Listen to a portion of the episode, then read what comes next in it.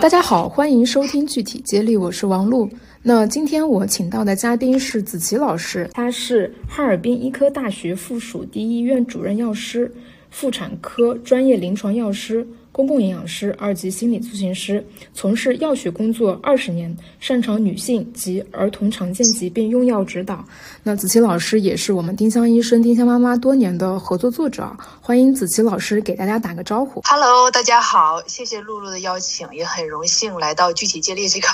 呃活动来参加我们这个访谈节目，也希望通过我这一个小时的分享呢，能给大家在女性健康啊以及用药方面啊，打开一些新的思路。啊，因为毕竟嘛，用药没有小事情。像药物来讲，不论是对于成人、孩子，还是对于老年人，它都是一个非常重要的存在。这也是我们呢，为了自己健康来考虑，应该更多的去掌握这部分知识的一个有一个必要性吧。对对对，谢谢子琪老师。然后是这样的，整一个契机非常的巧，我最近收到子琪老师送我他新出的一本书。呃，女性用药必备常识。然后在他的前言里面，其实写到一个非常常见的一个他看到的共性问题，就是很多妈妈们去找他咨询孩子用药的问题，通常都非常的焦虑，但可能孩子问题并不严重，但是妈妈们对于自己身上的问题的了解，往往都是拖到严重程度很高了，可能才去了解。我觉得这是一个比较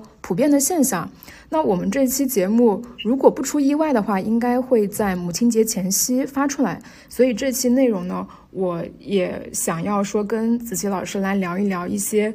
女女性，然后一些可能育龄左右的这个年轻女性，她们可能在呃应对自己健康问题和用药上有一些问题的地方，可以来简单聊一下。那首先我想讲一个呃我身边的一个案例啊，我有一个同事，然后他最近觉得自己皮肤有点问题，就是有点长痘，然后呃就去找医院去找医生，可能问过，那医生跟他说他这个属于成人迟发性痤疮。然后他提到一个点，就是说如果他非要想要把皮肤这个问题做一些改善的话，可以去吃优思明哦。然后呢，就是他后来就发现说，在服用优思明期间有一些很非很明显的这个不良反应吧，算是一方面是食欲不振，还有一方面就是他发现自己的情绪变得非常非常的低落，用他的原话说是感觉自己好像跟世界隔了一层毛玻璃一样。然后说最夸张的时候，工作的时候开会会突然哭起来。哦、呃，我想先就着我朋友的这样一个小案例吧，想跟子琪老师先问一下，就是他这个情况您怎么看，以及这过程这个过程中。呃，有什么样的关于用药的一些经验或者说知识可以给大家分享一下？嗯，是这样的啊，您这个朋友呢，迟发性痤疮，就是说，呃，女性她如果在青春期以外的阶段啊，她如果呢，呃，就是意外的皮肤上出现一些问题，比如说痤疮，要结合着她的一个生理周期来看。因为女性一生她其实很多时候都会被激素所左右，我们这里说的激素不是说，哎，我们上医院打的那个糖皮质激素用了会发胖，我们指的是性激素。性激素比较常见的就是雌激素和孕激素。那他医生推荐用的这个优思明，它是短效口服避孕药，里面就包含着这两种激素。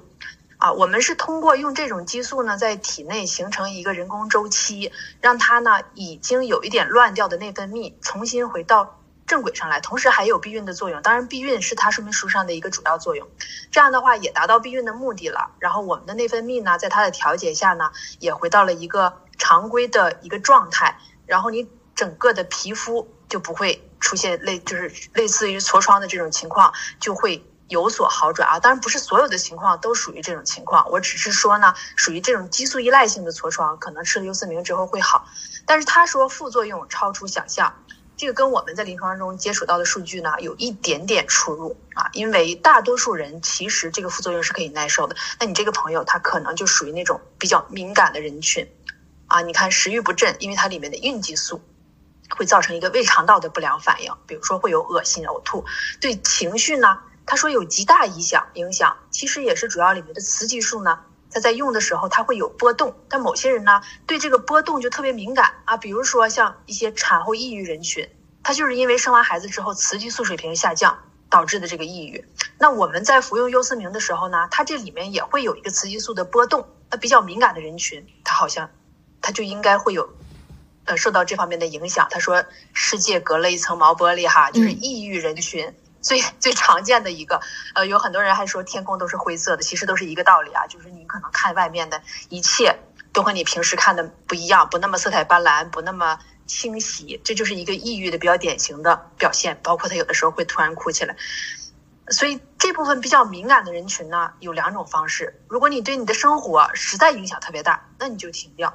啊。如果能坚持把这个周期吃完就吃完，实在坚持不到你也不不一定要把这个周期吃完。他不把这个周期吃完，呃，带来的一个副作用就是他这个月经这一两次可能会乱掉，但后面还会回归正常。所以能吃完就吃完这个周期，吃不完的话呢，因为你这实在就哭起来，抑郁症状很严重了，你要继续吃下去，可能对生活会造成严重的影响了。我们是一个充分衡量利弊的过程啊，所以没有绝对，没有绝对，就以你自己的感受为主。嗯、所以像他这种情况呢，他有两个选择：停掉或者吃完周期停掉，就是停药有两个选择，呃，两个方式，一个是把这个周期吃完了停掉。或者是现在随时就停掉，它这个给它带来的影响极大的话，随时都可以停掉。还有一种呢，你可以坚觉得，哎，我吃吃适应了以后，我可以再继续服用一到两个周期，因为我们会发现，呃，口服避孕药短效的头三个月不良反应会比较重，一般连续服用两到三个周期之后，大多数人就可以耐受。那您在临床上就是说遇到这些皮肤问题有困扰的女性吧，有哪一些给她们的一些关于应对这类问题的建议吗？嗯、皮肤问题吧，一般像考虑用到避孕药的，尤其是像一些含有雄激素的避孕药，我们呃大多数给到的都是一些多囊卵巢的患者。嗯。啊、哦，因为这部分患者他本身就是多囊卵巢造成的体内激素水平异常，然后进而造成的一系列的问题，包括皮肤问题，包括不孕不育的问题，以及多毛啊、肥胖等等。那这类人群其实他就是因为激素导致的体内各方面乱掉，导致出现这样的症状，包括皮肤的症状。那他用激素来解决，效果就会比较好。嗯，那有一些人呢，他可能先天的体质就是这样的，比如说我油皮。比如说皮肤清洁不彻底，到造成毛孔堵塞导致的这个痤疮啊，或者是我用了某些不太适合自己的化妆品、护肤品，导致的脸上敏比较敏感，容易爆痘。但这种你可能用激素，它解决的效果就不会很好。然后讲到这个长痘的问题，我也是从青春期长痘到成年之后都还在长痘这个问题，这种痤疮啊，但可能程度不是很严重，但它其实还是一直在进展中。通常给哪一些用药建议能够让大家少在这里边走一些弯路？我们啊，你面对疾病问题、健康问题，因为皮肤健康也是健康嘛，所有的健康问题。我就劝大家比较就是呃遵循的一个点，就是你什么事情都要趁轻去找专业的靠谱的人士去评估。哎，你像比像这个青春痘的问题，它真的是因人而异，因为具体的这个数据哈我不太清楚，因为可能皮肤科医生会更清楚一点，就是多少人会严重，有多少人不严重，有多少人会就医。对，但我接触的人来讲啊，确实有的人天选之人就是从来不长青春痘的，有的人就是比较严重。我们呢是建议。一旦出现皮肤问题的时候，你尽早去评估，因为青春痘它一旦爆发，它可能会比较严重，它会留坑，会留印儿，它可能会对你终身的一个皮肤状态，以及包括很多女孩子、男孩子后续的一个呃自信程度啊啊，会不会有一些自卑感、挫败感呢、啊？就说深了，它可能会都会造成一些影响。确实啊，我们是为自身也好，以后为孩子也好，它可能稍微出现一点点苗头的时候，我们就去找靠谱的医生去评估。然后采取有效的解决办法，我们该从护理角度解决啊，该从用药的角度，包括后续的积极治疗。因为很多人治着治着，哎，我见好，哎，我就觉得太麻烦，我坚持不下去了。所有疾病用药都会存在着一个这样的问题，就是我们叫做患者依从性嘛。所以你坚持不下去的时候，其实是你要秉着这样的一个信念，它是需要长期的去维护的。因为你青春期、青春期也好，我们后续的痤疮问题也好，它不是一天两天的事情。它是一个长期的事情，啊，长期的事情，我们就需要用长期的一个心态去对待。就不管什么样，你趁轻去评估。当然，这评估不能光去依靠药物，它是从你整个生活状态啊，像比如说露露说，她工作之后现在也会有痘啊，但你回想一下，你是不是比较最近吃的油啦、吃的辣啦，或者是休息不好、工作压力大啦、睡眠不足啦，这都可能是爆痘的原因。那你要是只靠药物去解决这方面的因素，我们不从源头上去想办法尽量调整避开，稍后还是会出现这样的问题。嗯嗯嗯，明白。好，那我们关于痘痘这个就不用再展开非常具体的用药建议啊，我觉得因为这就是非常有个体差异的一件事情，还是要尽早找呃专业的人士去做诊断再做治疗。那前面我整一个故事的引出也是跟这个避孕药有关，所以第二部分我想请子琪老师可以分享一下你的工作中接触下来关于女性使用避孕药这一块有没有什么你觉得其实非常容易被忽视的提醒和建议，是觉得非常有必要要分享一下的。哎，其实你看我已经四十多了哈，其实接触年轻人完全就是从患者这个渠道接触的会比较多啊。我觉得现在，呃，年轻人尤其是大学生，现在比我们那个上学的时候思想真是开放的很多哈、啊。接触的比较多的就是，呃，年轻的女孩子来咨询避孕药，而且是紧急避孕药的情况会比较多。啊，所以这个紧急避孕药呢，现在咱们上药店也不用处方，去了就能买到。用的量比我们想象的要大的很多、嗯、啊！因为我之前也问过药店的朋友，尤其是在大学附近的药店的朋友，确实是啊，就是这边给年轻的女性朋友们一点建议，这个紧急避孕药呢，真跟我们常说的，包括刚才说的对治痘痘有效果那种短效口服避孕药，它不是一码事儿，这个可不能拿起来当做长期的避孕来用啊。啊，因为它避孕的原理就不一样，因为这个紧急避孕药呢，用作事后，它是一个超大剂量的人工合成的孕激素，啊，它这个是对身体是有伤害的。但是你要是考虑到伤害呢，你如果真的是在性生活之后，我们没有采取避孕措施，它确实是一个首选的手段。因为如果你一旦怀孕了，我们去做流产、药流也好，手术流产也好，啊，或者是其他的，对你孩子身体伤害会更大。明白啊，所以该用的时候吧。倒是确实是一个首选的方案，但是我们能不能就是让大家提前长一长一点记性，就是如果你能事先采取一些其他的手段，我们能够不要用到，不需要用到这个紧急避孕药，当然是最好的啊。这个身体嘛，可能像我这个年龄，包括周围的同学啊，也都四十几岁了，对身体的问题会暴露出来的越来越多。哎，可能觉得年轻的时候我们这都无所谓呀、啊，这都是小意思啊，月经乱就乱呗，偶尔吃几次避孕药也没什么，或者是我们做两次流产啊，感觉都没什么。但真的是你年纪一旦大起来之后，各种问题都会迫不及待的都给你找上来。而且这个时间不会给你很长，你看你二十几岁到三十几岁可能很，也就是一晃的事情。那你到三十五岁之后，女性身体其实各方面都在走下坡路，哎，你年轻时候不太注意的一些问题，可能就会成为你后续比较后悔的一些问题啊。所以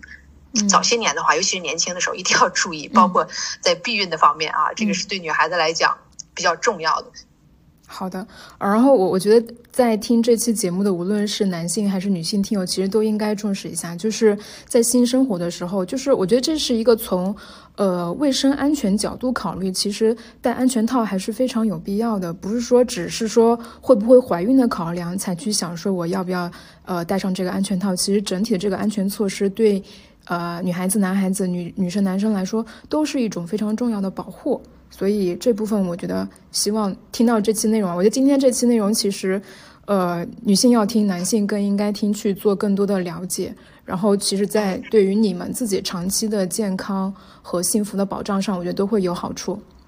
是的，安全套说到哈、啊嗯、我在我又想起来一个问题，就是大家常规认为可能安全套就是为了避孕，但它其实比我们想象的会更有用，包括我们后面可能还会提到 H P V，就是那个宫颈癌病毒，我们俗称的宫颈癌病毒，它其实也有一个很好，对女性来讲很好的防护作用。另外呢，女性阴道炎很多时候是因为男性携带了某种病原体，因为男性他携带者他不发病，但是对于女性来讲，她阴道本身就是一个比较密闭的，而且比较容易滋生细菌的这样的一个环境，不容易清除的，它就容易从在性生活同房的这个角度给我们带过来这样的问题，包括H I V， 刚才说过 H P V 吧，还有 H I V， 就是现在本来以为像我们北方地区哈，这些可能少一点，但是最最近两年的这个门诊中发现哈、啊，大学生这方面的情况还是蛮多的，我们自己都被震撼到了，所以大家一定要注意哈，就是避孕套可能不仅仅涉及到一个避孕的问题，它对于男孩子和女孩子的健康问题、预防疾病方面都会很有帮助。对，所以我我们通常就是科普科普内容里边都还是写安全套会更多一些，因为它的安全性意义远大于避孕这一点而已。那子期老师，其实我我觉得咱们可以把 H P V 和阴道炎相关的部分，可以稍微提前先给大家做一点答疑吗？就是可以可以，没有问题。对，根据你你平常工作下来，可能最常被问的问题来展开吧。我们先说 H P V 好了。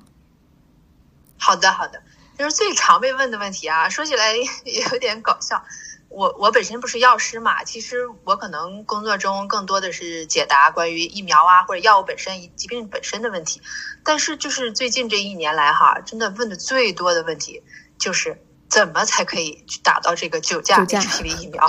对对对，就是都来求这个攻略啊！因为大家可能平时关注这方面的科普已经很充分了，大家对这个疫苗的质疑也越来越少了。哎，随着数据的不断增多，然后年龄段的不断放开，大家都知道，哎，这是个好东西，我们尽早去接种，尽早获得受益哈。呃，但是问题是现在苗比较少，可能就是。跟我们国家人口多也是有关系的，嗯，我最最解答最多的就是告诉大家怎么去预约，怎么去查。其实有几种途径哈，嗯，我比较倾向于大家可以就是简单一点的，你在微信里面你就搜宫颈癌疫苗，然后把你所在的地区，就是微信往下一拉一下拉，不是上面有个搜索的那个框嘛？呃，你搜 H P V 疫苗后面加上你的地区，比如说我在哈尔滨，我就再加个哈尔滨。然后它按时间排序的话，它会最新的显示哪些社区，就是一些新闻，哎，最近来苗了，可以预约或预约方法。你要看最新的这些提醒，哎，时间太久了可能就失效了啊。这种方式大家用了可能就不好使了，要看最新的。然后你从这种官方的途径预约到，它是你最省钱的方式，也是最靠谱的方式。哎，如果你觉得这种呢，我等起来会比较麻烦，也可以上像什么支付宝啊，有一些 A P P 上有一些约苗啊。上约可能需要加一些价，但是呢，能保证你尽快的会被打到，啊，所以这个是我现阶段回答的最多的问题。嗯、那以往呢，嗯，就是被问到的多点的就是接种年龄啊，或者是现在不是有三种疫苗嘛，二价、四价、九价，对，哎对，哎哪一种好，或者是我我优选哪一种？其实现在哈，年龄放开了之后，哎，年轻女性。九岁到四十五岁，现在不都可以打九价了？所以最好是能打九价就打九价，因为九价里面它能预防九种病毒。它除了常见的呃像高危分型的宫颈癌那两种病毒十六和十八分型，它对一些寻常疣啊、皮肤疣啊、什么尖锐湿疣啊，它这些它也有预防。那四价的呢？其实是可以预防百分之七十以上的，那九价的就可以预防百分之九十以上。你像我自己当年打的是四价的，但很多人就问哈，因为我那时候年龄还没放开，我那个年龄已经超出打九价的年龄了，也是约不上。那很多人就问我现在打了四价，我回头现在又出九价了，我能不能打呀？其实它就是一个百分之七十和百分之九十的问题，就是这个预防概率并不会很多。嗯、其实我。嗯，从我们这个专业人士角度来讲，百分之七十七十也足够了，剩下一些就是比较罕见的了。但它不冲突啊、呃。假如说你打完四价在一年以上，哎，我觉得我经济条件也可也挺可以，我焦虑型我还挺焦虑的，我就想把剩下的百分之二十都覆盖了，那我就把九价也接种上是没有问题的。但我个人觉得性价比不高啊，嗯、我是不打算去打了，我是不打算去打了。嗯，嗯明白。这个解答很清楚。哎，对 H P V 呢，嗯，再有问到的比较多的就是不良反应，现在已经问的很少了哈，因为这个确实性价比比较高。再有就是一些特殊人群，比如说孕期、哺乳期，我们因为要接种三针嘛，哎，我们打了一针了，发现自己怀孕了，那后面怎么办呢？这一般是建议哈，后面的一到哺乳期去接种啊，因为它倒不是说在孕期接种一定会对胎儿造成什么影响，只不过呢。这方面的数据我们研究的还不够充分啊，我们可以等到他等到你生完孩子之后，在哺乳期去接种。但是在哺乳期呢，呃，你这三针都是可以随时接种的啊。现在有数据显示，它是对吃奶的孩子影响是可以忽略的啊。这些就是还是有一些特殊人群需要考虑到的。OK， 好的，嗯，还有其他吗？嗯、呃，再有 H P V。嗯，好像大概就是这些问题了。OK， OK， 好呀，好呀。行，那前面还有讲到就是关于女性阴道炎的这个问题，我我也同样是说以您平常工作中被问的比较多的和你觉得要重点提醒的分享会有哪几点？呃，阴道炎呢，像女性比较常见的是霉菌啊、呃、细菌还有滴虫，这三类是比较常见的，尤其是霉菌，霉菌性阴道炎呢。百分之七十以上的女性一生中至少都会遇到一次，呃，它主要的一个症状就是像豆腐渣样的一个白带，然后瘙痒。很多时候呢，它是跟我们的生活方式有关的啊，就是因为它是一个容易反复发作的阴道炎，很多女性就是在咨询的过程中都会迫切的想知道什么方法可以让它根治，一劳永逸的永远不再犯。但它就像是一个女性身体状况的一个晴雨表，当你身体出现一些亚健康状态的时候，它就会容易冒出来。所以，嗯，说句有点绝望，它是不可能被根治的。但是如果你能保持自己的身体状态在一个比较好的状况下，比如说你经常有运动啊，作息比较规律啊，心情啊状况比较好，没有滥用抗生素之类的，它确实在出现的几率就会少很多。所以我往往在给大家用药的一些建议之后，我会在生活上给到一些建议，往往这些才是最重要的。比如说像霉菌性阴道炎哈，药物治疗其实很简单，咱们就塞一粒凯尼丁或者是其他的克霉唑类的药物就可以。但你要找到它的诱因，你寻找到你生活中的问题，你看看你到底是哪些方面疏忽了，造成这个阴道炎发作了。比较常用、比较常见的哈，你看有没有乱用抗生素？比如说我们经常哪儿不舒服呀，我们就去吃点头孢之类的抗生素，它会让你阴道的菌群失调。因为阴道阴道是一个菌群平衡的状态，呃，有好各种各种益生菌相互制约，它才能达到一个平衡的状态。如果你滥用抗生素，哎，我们把这些抗生素敏感的菌杀掉了，那么像呃霉菌性阴道炎这些霉菌，我们普通头孢杀不掉的，它就会趁势长出来。另外呢，你要看你平时是不是我们就是重度的糖糖类依赖者，我们奶茶呀、甜品啊不绝口，糖分也会破坏阴道的菌群环境环境。另外也要看一下你是不是办公室久坐人群，我们现在年轻人工作压力都挺大的哈，呃，赶一份工作，很长时间都不去上厕所，也不喝水，我们经常坐在那里啊，再容易。女性还爱美，穿一点比较紧的牛仔裤，那她在那个环境下，我们的外阴在那个环境下就特别容易滋生细菌。所以我就经常鼓励一些年轻女性朋友，办公室的杯子我们换小一点，这样可以促使我们经常去走动、去倒水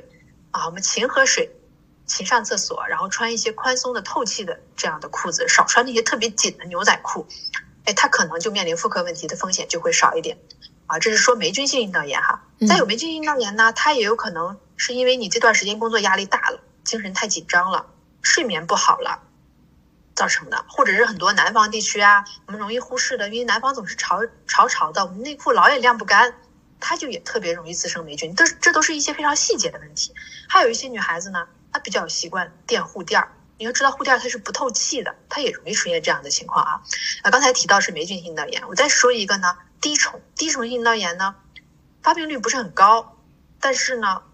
有一点让我们经常容易被忽视的，就是你一旦得了滴虫性阴道炎，你和你的这个性伴侣啊，老公也好，男朋友也好，一定要同时治疗，因为滴虫它是一个性传播疾病，男性身上容易携带，他自己不发病。你如果你这边不治，我们稍后再不带套，我们再同房，你这边刚治好了，他那边携带，他是会再次传染给你的。那你不就白治了？所以我们是建议啊，滴虫你要记住这两个字的话，两个人一定要同时治，不管他有没有症状，哎，都要同时治。呃，另外呢，刚才说到霉菌、滴虫，再有就是细菌，细菌性阴道炎其实还好啊，比较好解决，治疗方面没有什么太复杂和更多的更多的注意事项。再有就是支原体，支原体我们经常它会感染宫颈。很多时候，你如果有症状的话，反复治疗不好，这个也是需要性伴侣同时治的。所以就强调一下，就是留个心眼儿，遇到滴虫和支原体的话，它可能是需要我们性伴侣去同时去治疗啊，这个是比较重要的。嗯嗯，好的好的，非常详细的分享。我发现有一个还蛮有意思的一呃一个点啊，是我觉得子期老师分享的时候，经常有一句一句话是说啊，药这个部分其实很简单。我更想提醒的，其实你你会给大家把生活方式里边很多要注意的点都带上，我觉得这个对我蛮有启发的。就是我们有时候把自己身上遇到的问题，就是光想着对症下药就完了。但其实很多时候，药之外的，就是导致整个问题它的方方面面的信息，你都要做到，否则药可能也不能很好的真的发挥它的这个效果。这个我我是今天听前面讲痤疮的部分也好，还是讲这个阴道炎的部分部分也好，我我会格外有感而发的那个点。是这样的，这就是我们做科普的意义啊。是的，是的。你在丁香医生也是，是的。我这么多年做科普，因为我会觉得哈，尤其是像我们医院，像这种大三甲医院。医生根本就没有时间去跟你讲这些细节，对的。哎，他评估出来了，你是一个阴道炎，他就会给你开药，告诉你怎么用。哎，我们紧接着下一位，这个其实就是可能跟我们呃国情啊，包括医疗条件上、人口众多呀、啊，也是有关系的。是的，你没有那么多的时间去给他交代那么细，因为后面的患者等着呢。我们一上午要看二三十个，有的有的医生可能要看四五十个患者，所以他就只能给到他这种言简意赅的解决问题的办办法。嗯、但你会发现。像霉菌性阴道炎，它是会反反复复发作的。哎，如果你不把这个让你发作这个原因去找到，我们反反复复的这样去用药，你长期下来就会生成一个耐药，它是一个恶性循环。你回头再用这个药可能就没用了。本来简简单单的、安全系数很高的一个塞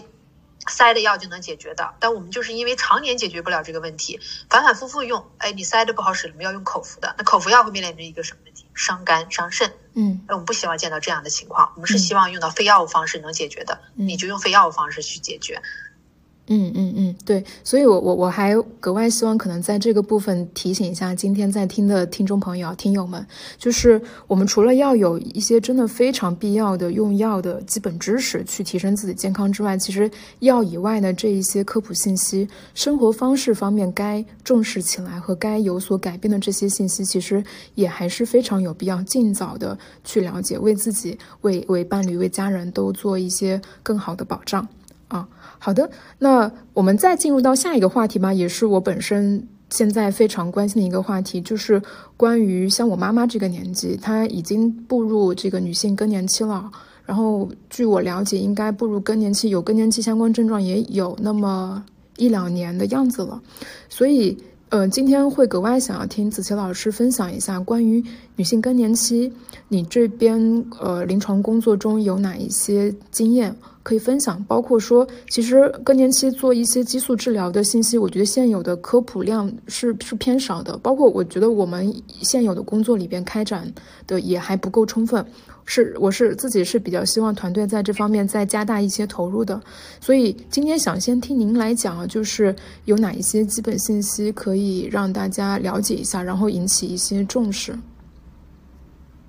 其实更年期。女性，呃，就是一个全健康领域的管理，是我今后研究的一个重点，也是我特别特别感兴趣的。嗯，因为露露可能知道啊，我我就最开始的话做临床药师，我是从妇儿方向对为切入点的，就关于儿科呀和女性啊、孕期、哺乳期这方面会比较多。但是呢，这些年来我逐渐会关注到啊、呃，我们国家会。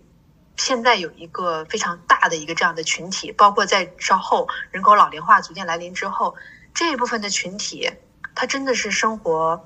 嗯，就是一旦面临到更年期的时候，就是女性面临更年期时，她会有很多的困境，真的就是很不容易啊，劳累了一辈子。因为说以前哈，打个比方说，古代为什么没有更年期的问题？因为以前女性平均年龄，古代可能也就四十几岁。我们现在我们国家的女性平均年龄预期寿命是可以达到八十一岁的，就一八年的数据最新的哈、啊。嗯，你想啊，如果我们现在平均年龄，我们中国的平均绝就是更年期的年年龄是四十七岁，那你想八十一岁就是四十，就整个你人生的后半个阶段，可能都要处在这个绝经期和绝经后期的，所以是半生的幸福啊！如果我们对这方面的。呃，健康意识啊，嗯、呃，还有药物方面的知识掌握的非常少的话，呃，可能就会你错失后半生的一个良好的生活。就是妈妈那个年龄也是，包括我们也是。你看我自己本身也四十几岁了啊，就像三十多岁到四十多岁，今真的是一晃就过去了啊。所以这部分女性她很难，因为难到哪里？因为她更年期带来的一系列的症状，包括生理上的、心理上的，对她的影响都会很大，她很难熬。然后老一辈的传统的思思想是什么呢？哎，我婆婆呀、妈妈呀都是这么过来的，更年期谁都是这么过来的。也出于一些羞耻，因为我到了更年期了，本身就是一个衰老的状态了，我还很回避、很抗拒。哎，我也不要去医院，当然很多医院可能也没有这方面的相关的门诊，我去医院我也不知道去看谁，所以大家是迷茫的。那怎么办？遇到问题怎么办呢？只能自己忍着，然后家人还不理解，因为更年期很多时候被大家误会为作精。哎呀，说它就是相当于一个贬义词啊，比如说、哦、我们某个女性怎么发脾气了，哎，更年期不要理她，呃就。很多人就处在一个不理解的状态，但其实我觉得哈，一个女性，一个家庭中女性的健康状况，可能对你这个家庭的幸福指数是至关重要的。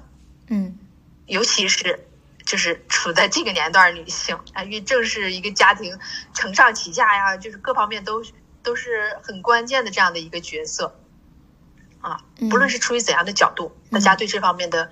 关注。嗯，要提高一点，对你自身也好，对家庭也好，对长辈、女性长辈的健康也好，对家庭和睦也好，它都是非常非常有好处的。明白。我我们其实之前也做过相关的文章，就是关于更年期的污名化吧。因为其实在有一些影视作品，或者它这种以以拍摄的方式来体现这个女性啊、呃，一个中年女性，然后她想体现她处于更年期，然后就会把她表现成一个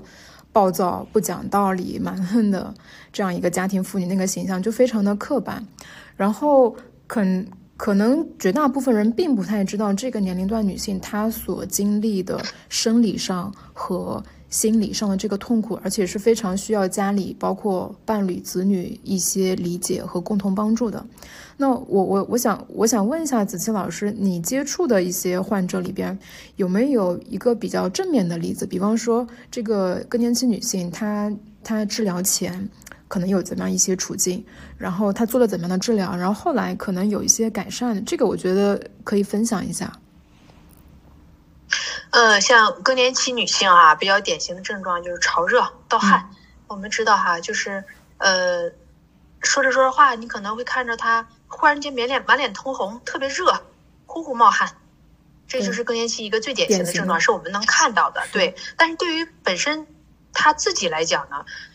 可能对她生活上影响更大的，带来更多痛苦的，除了这方面之外，还有一些情绪方面和一个骨流失啊等等这些方面，嗯、因为女性。在三十五岁之后，卵巢走下坡路，雌激素水平分泌量就会逐渐下降。我们雌激素呢，其实是主导钙流失的。你雌激素低了，我们体内的钙就 hold 不住了，流失会更多。这就是为什么老年女性骨折的会比男性更多一点，就是因为体内的雌激素大部分的丢失了。那早期的时候呢，在骨折之前这段时间，它丢失的过程中，很多妈妈呀、婆婆呀，她会觉得浑身疼。你会发现他就是说，哎呀，哪儿都不舒服，后背也疼，关节也疼，肩膀痛，然后就是哎，觉得自己肯定是生什么病了，但你上医院去查呢，你又查不出什么问题。这就是骨流失的一个典型表现。再有就是情绪方面，情绪方面呢，你刚才说的那些呃脾气特别不好的，这是这是我们能感受到的，但它仅仅代表更年期女性的精神症状方面的一点一点，对，这一点，哎，对，叫呃，狂躁型。对，还有一些女性，大多数她都是抑郁型的，就是自己憋屈型，嗯，难受，想想就想哭，嗯，哎，谁都不理解我，我原来哎，为什么说女女女人更年期觉得就是老了呢？我觉得女人显不显老哈，重要的是看她心情，她心情好了，她愿意打扮了，自然就年轻，嗯，她心情一不好，就像抑郁了，看天空都是毛玻璃状的，哎、呃，都是没有颜色的，我我很。我什么事情我都打不起兴趣，我连脸都不想洗，头发也也不愿意染，也不愿意去弄，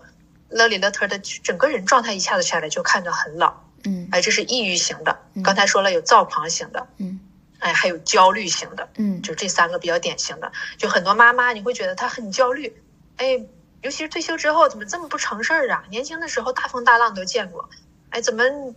那个到更年期的时候哈、啊，外孙。稍微咳嗽两声他就焦虑的一宿一宿睡不着觉，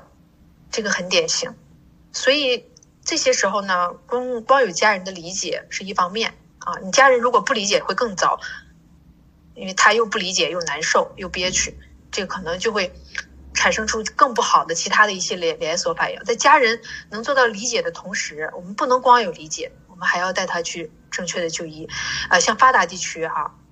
我知道北京啊、成都啊一些医院、上海，它是有更年期综合门诊的。对，它为什么叫综合门诊啊？它里面不只有医生，它会有护士、有心理咨询师、有药师、有营养师。啊、呃，因为更年期它可能不是一个点的事儿，它是需要你综合的去评估，把你这个人综合的去评估，然后你看哪方面有不足，我们去综合的去改善，并不是说头痛医痛，医头脚脚痛医脚这样一个状态。所以这个门诊现在开展好的地区它很贵的啊、呃嗯、就是千八百的吧，供不应求，就是很多地区啊。但是大部分的地区呢，尤其像二三线城市、三四线城市，它可能不具备这样的一个综合门诊，那我们就去找妇科医生，看他的专业擅长里面有更年期综合症，或者是你看内分泌科，有的是内分泌科医生比较擅长妇科内分泌的，哎，这个看这样的医生也可以啊。我们看医生的目的呢，一方面是要评估一下妈妈呀、婆婆呀，包括是自己可能也会有一些这样的症状，会是到底是不是更年期引起的？嗯，因为如果是的话，你们就按照更年期的流程治，如果不是的话，我们要上专科去治，啊，这个是更年期的。刚才我说到的一个比较典型的就是这样的一个过程。嗯，呃，刚才又想到了啊，就更年后期，很多老年女性，并她已经过了更年期，但是呢，她会有反复的泌尿道感染、尿路感染。哎，你会觉得七十多岁的女性这样的问题非常多，那家属呢就会频繁的去领她去看泌尿外科，但其实很多时候她也是雌激素依赖性的。如果家里啊，包括有奶奶那一辈的人，七十岁左右的女性，如果频繁的泌尿系统感染，我们反复的去用抗生素，容易增加耐药风险。我们不妨也带她去看看妇科内分泌，或者是绝经期门诊有这样的啊相关的，我们可以经过医生评估一下，也许我们短期内涂抹雌激素药膏就能够帮助奶奶改善这样的症状。啊，很多很多时候都是这部分的人，他不知道去看哪一科。比如说妈妈腰疼，我们带她去看骨科，骨科医生哪懂这些呀？所以她根本就不明白啊。比如说奶奶总是频繁的尿路感染，多遭罪呀！我们带她去看泌尿外科，但其实很有可能也是激素依赖性的一个呃妇科泌那个内分泌以及泌尿系统的一个综合性的问题。这就是大众吧，这方面知识它要是缺失的话，就会很走很多弯路。但如果你一旦掌握了这部分知识，也就会我们更直接的去帮助我们解决，快速的帮助我们解决这这部分问题。再有我们国家更年期女性她不愿意去用药的一个主要特点就是激素啊，她会拿说明书看，哎，雌激素、孕激素能导致就是这么多癌症的风险会增加，因为它是一个性激素嘛，它确实可能会导致乳腺癌的风险在某种程度上增加，但其实这个风险就是呃很低，这个概率很低。都是能承受的，相比于你改善生活质量来讲，是利大于弊的这样一个过程。但是呢，呃，包括很多人他就这方面的意愿就比较低，因为我们现在给大家推这种更年期激素疗法的时候呢，也要尊重患者和家属本身的自身的意愿。如果人家实在是不愿意用这样的药物，你去逼着他用，也达不到想要的效果，因为他坚持不下去，他主观意愿上就不想去用，就就更选择传统那些方法啊，比如说像妈妈呀、婆婆呀，我们都是这么过来的，每个人也没用药都是这么挺过来的。但其实如果我们用了药之后，将会对你的生活质量有一个极大的提高。诶，这些年来一些高知的女性对这方面的认识也逐渐多起来。你像有很多医生他会有自身的现身说法，你像协和协和的一些专家，他们自身包括给他们的妈妈都是在长期的用这样的一些药物去管理更年期的症状、嗯、啊，是这个就是很好的一个现身的说法。对，我觉得啊，随着那个大众的知识水平和科普接受能力越来越高，以后大家对这方面的接受程度也会越来越高啊。这样的话呢，我们对于更年期女性生活质量改善，对于整个家庭幸福指数的提高，我觉得还蛮有期待的啊。所以这也是我把工作重心放到这部分研究的一个主要原因吧。嗯，就希望能给更多的家庭带来一些幸福感。真好真好，嗯，谢谢子子老师，就是可以为这一块，我觉得去这一块大家的了解和投入，或者说现有的资源确实非常的有限。然后无论是我们科普也好，还是你们实际的这个临床工作者也好，其实能做的事情，能推广的东西还挺多的。然后我我刚刚听下来有一个比较我们家个人的这个问题，我问一下，就您看看能不能回答，如果不能回答我们就跳过。就是在我看来，我妈妈可能她已经过完早，就相对早早的这个阶段，就是疼痛，或者说呃她她甚至没有太明显的情绪表现啊，这一点她疼痛期症状是有的是过去了。然后她现在处于一个身高减，就是身高缩缩短，身高变矮这个表现比较明显的这个这个阶段，就这个阶段，我我应该还是尽量建议他去尝试做激素治疗，还是说其实已经呃呃，我们启动激素治疗有最佳时期的，嗯、一般是建议绝经十年之内，六十岁以内启动。哦、呃，如果你超过这个时间，性价比就不高了，因为确实也要考虑它的不良反应风险。嗯、呃，越早用你就像。单纯拿骨质疏松这一点来说，你越早用，它这个骨流失就会越慢。哎，那你等到超过这个年龄之后呢，它已经流的差不多了，你再用，其实效果就不是很明显了。你像身高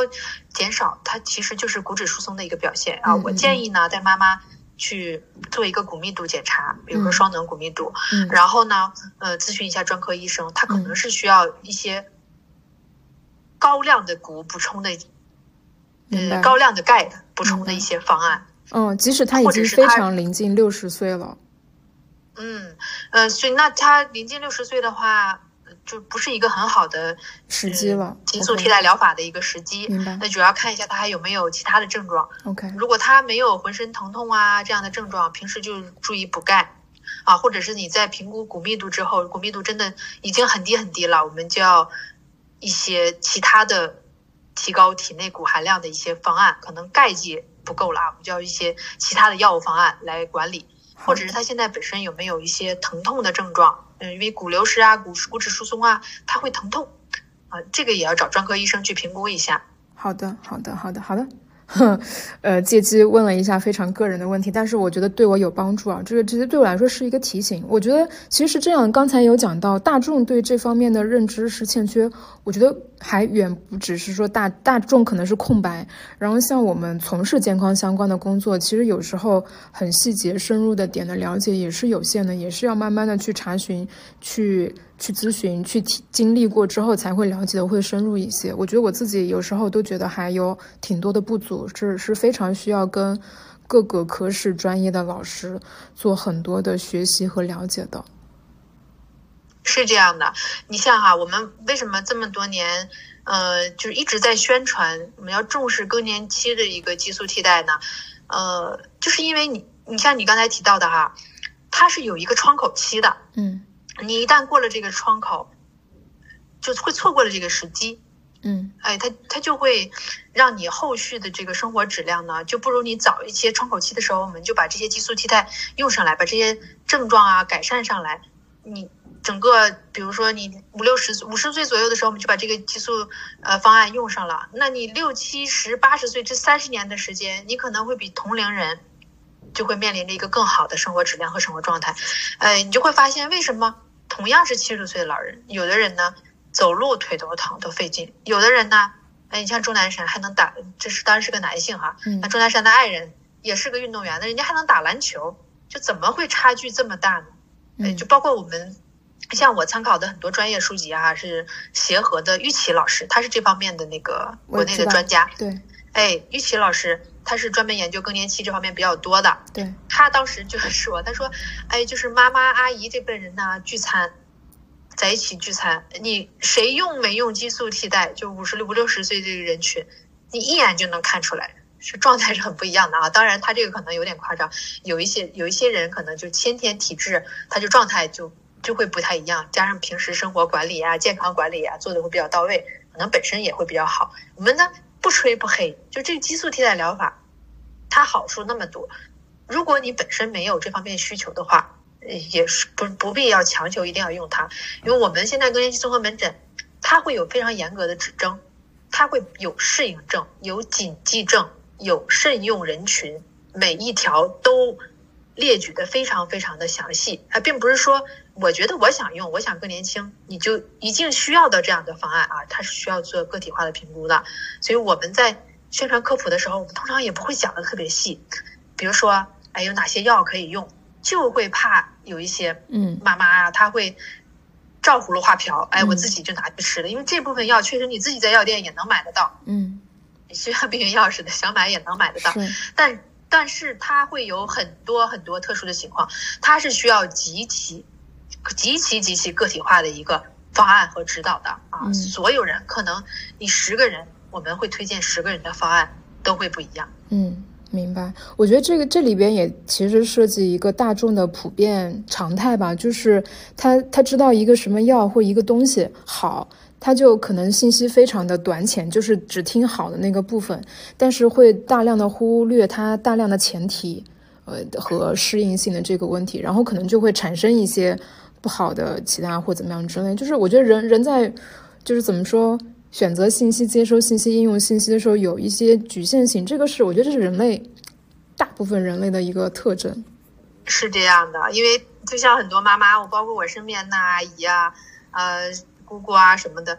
嗯，我是专业人士，他们都知道，他们有的时候甚至都不愿意听我去多说，哎，但是旁边一个跳广场舞的老姐们一说，对这个药，哎，我吃上身上就不疼了，她可能就会立马去试，犹豫都不太犹豫。是的，是的，是的，是的，我我家也是，我家就是有，因为我我自己学营养嘛，然后讲一个吃什么好不好，然后我妈有时候也是，呃，隔壁谁谁谁怎么说，我说你能不能先找我来确认一下，能不能从我这儿听一下，她就是习惯性不会找你，她就是愿意听经验性的这种说法，然后接受度巨高。我我觉得有时候确实有有一点这方面沟通上的代沟在吧。嗯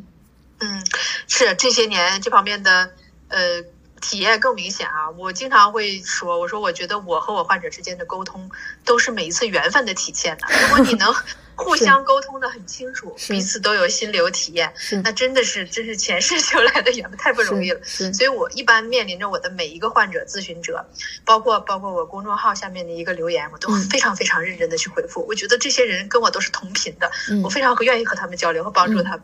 哎、嗯，哦，对，说到这儿，我觉得我们可以插一下，因为呃，往期我的播客内容有一些朋友来聊完天之后啊，就很多朋友都想问说，我我怎么样能找到这个嘉宾，找到今天这个老师？我有好多好多问题想聊。我我确实，我可能是我以往有一些疏忽，我没有留太多嘉宾的一些联系方式。我觉得子期老师，你可以给大家介绍一下，就是呃，社交平台上怎么检索你，可以比较快的了解到你，然后从你这儿得到更多的相关的科普知识。嗯。其实我有点遗憾啊，说来，其实我申请公众号啊之类的都是最早一批，包括微博、博客都是坚持的不是很好，嗯，坚持的不是很好。但我现在呢，一直有一个公众号和视频号，他们是关联的，嗯，视频号里面呢叫子期药师，子期药师，呃、嗯，搜到之后呢，它这里面会有我发的一些药学科普的短视频。然后大家可以私信给我留言，也可以在视频下面评论，或者是问一下你想问的问题，嗯，但呢。呃，如果是特别个体化的问题，比如说你想详细咨询一下孩子呀，或孕期哺乳期啊，这些不是说一两句就能你问一问一答能解释清楚的。嗯，我们可以去小程序，有两个地方可以找到我，嗯、一个是问药师，嗯，哎，就同样也搜子期我就能出来。嗯、还有一个就是来问丁香医生，嗯，就这两个平台我这边都有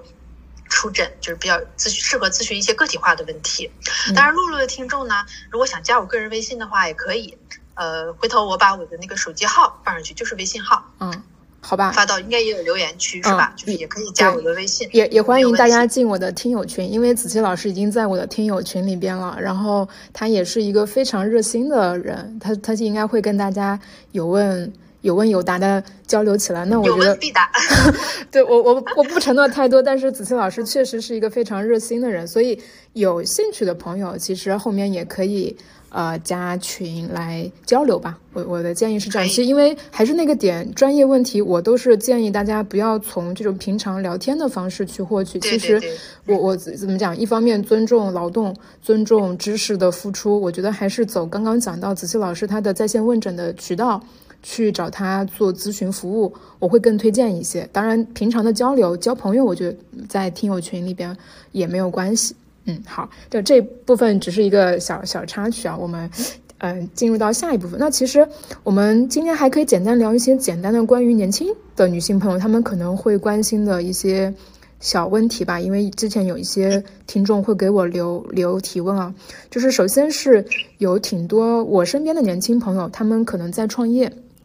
或者说就是说在职场里边是那种呃工作敬业度非常高的年轻女性，那她们其实有一点困扰是担心自己精力不足，然后还有一个就是会格外的害怕衰老，所以我我明显看到她们会大量的买各种保健品，然后进口的，然后就是就是希望自己可以尽可能的精力提高，然后不要衰老。这方面子期老师你有哪一些意见建议吗？嗯，我其实给到身边的朋友啊，或者是呃患者啊，更多的建议，我们是希望他呃不要过多的去依赖这些包括药物啊、膳食补充剂啊、保健品。哎，其实如果能做到的话，像你运动和健康的饮食，以及良好的积极的向上的这种生活状态和心态，它是任何这种药物没有办法替代的。嗯。啊，当然有一些药物呢，确实纯属于智商税啊，比如说，嗯，我举个例子，这个什么保养卵巢的这种，嗯，啊，我觉得这些都是智商税。卵巢，你你咋样保养啊？你保养卵巢必然是要走下坡路的。你虽然说害怕衰老，嗯、但是衰老它是一个必经阶段，是是肯定是早晚要来的。而且卵巢很多时候呢，它就是你出生时候基本上就注定了你这个卵巢是。什么时候开始衰退？因为它排完排完卵，每个人出生时候的卵泡状态都是不一样的，谁先排完，谁先卵巢就失去功能。嗯，靠药物是没有办法解决的。当然，你如果平时特别造你你的身体，特别拿身体不当回事儿，它会在原有的基础上，嗯，这个卵巢衰老的会更快啊。所以女性嘛，害怕衰老，主要是我们谈到是卵巢，但往往卵巢保养很多都是智商税。这些都是没有用的。嗯，像精力不足呢，你靠药物很难改善。我建议是要女性啊，所有女朋女性朋友，不管你生活再累，工作压力再大，一定要有一个自己能坚持下去的、喜欢的运动项目。嗯，要坚持。是的。运动，运动给你身体改善带来的那种状况。哎，你会发现，你一旦坚持下来，有很多意外的惊喜，而且你会上瘾。嗯，你像我，我就是。比较喜欢练瑜伽啊，我身边有的女性朋友喜欢游泳啊，有喜欢骑车，有喜欢跑步的，就这些人的身体状况，明显会觉得他会比同龄年同龄人身体状况更好，而且人家工作也很忙，有很多工作也很忙的啊，家里孩子也小，压力也很大的，但是这种运动它并不会说让我们的额外的疲惫感会增加啊，它会带来一个正能量的作用。然后再有就是，如果你的饮食上达不到一个很好的膳食均衡，我们倒是可以补充一些复合维生素。对，哦，这个倒不是智商税。对，啊，然后再有就是维生素 D， 如果你不补充维生素，像我们现在出门要做防晒，维生素 D 和钙，嗯，是女性朋友们，哎，一定一定要补充的。对，哎，因为女性钙流失本身就比男性会更多一点，嗯，所以你要趁着年轻的时候多补一点。啊，你像我们正常女性，一天白天我们是建议至少一千毫克的钙的摄入的，你能达到每天喝三袋奶吗？喝不到吧，所以你至少要选择一个六百毫克左右的钙片。现在钙片里面也都含有维生素 D， 因为 D 是食物中没有办法满足，而且它是促进钙吸收的。嗯，啊，所以这两个是完全有必要的。那剩下的呢，有没有必要就看你平时的饮食了。嗯，啊，因为像露露你是营养师出身，你应该知道哈，嗯，每个人的饮食习惯不一样，你需要补充的东西也是不一样的。对对，确实。哎， OK， 好，这部分我们就不过多展开。其实说回来，我们还是更强调大家从生活方式上下手，运动、睡眠、饮食上，你这方面做好了，其实像呃药物上呢，就是可能就是锦上添花的还有，但其他其实确实不用太多，大家确实没有必要砸巨资去采购一些很。怎么讲？很对对对，很很稀缺、很罕见的一些看起来很厉害的保健品，嗯，对。但是话又说回来哈、啊，保健品其实它如果你从正规途途径购买的，嗯，它的安全系数倒是有保障的。OK， 呃，你用的时候吧，选择一下，尽量看一下成分里面呢，不要有重复的，嗯，就好，哦、是，哎、呃，就不要有太多重复的。其实它都是很低的预防剂量。哎，就吃起来对身体没什么坏处，但你要完全指望它改善你自己的这个精力不足啊，害怕衰老，可能没有没有没有你期待的那么高。对对，不要神化它。OK， 然后还有一个算是最后的小问题吧，就是我觉得，嗯、呃，我我们再怎么去强调说不要身材焦虑啊，不要怎么焦虑也好，我觉得减肥减重这个话题可能始终对很多人来说是绕不开的。那么关于这个减肥或跟减肥有关的减肥药品，嗯、呃，也想听子琦老师一些分享吧。我觉得不用讲药品怎么样，我觉得就是给一些就是良师益友的建议和提醒就好。嗯，减肥药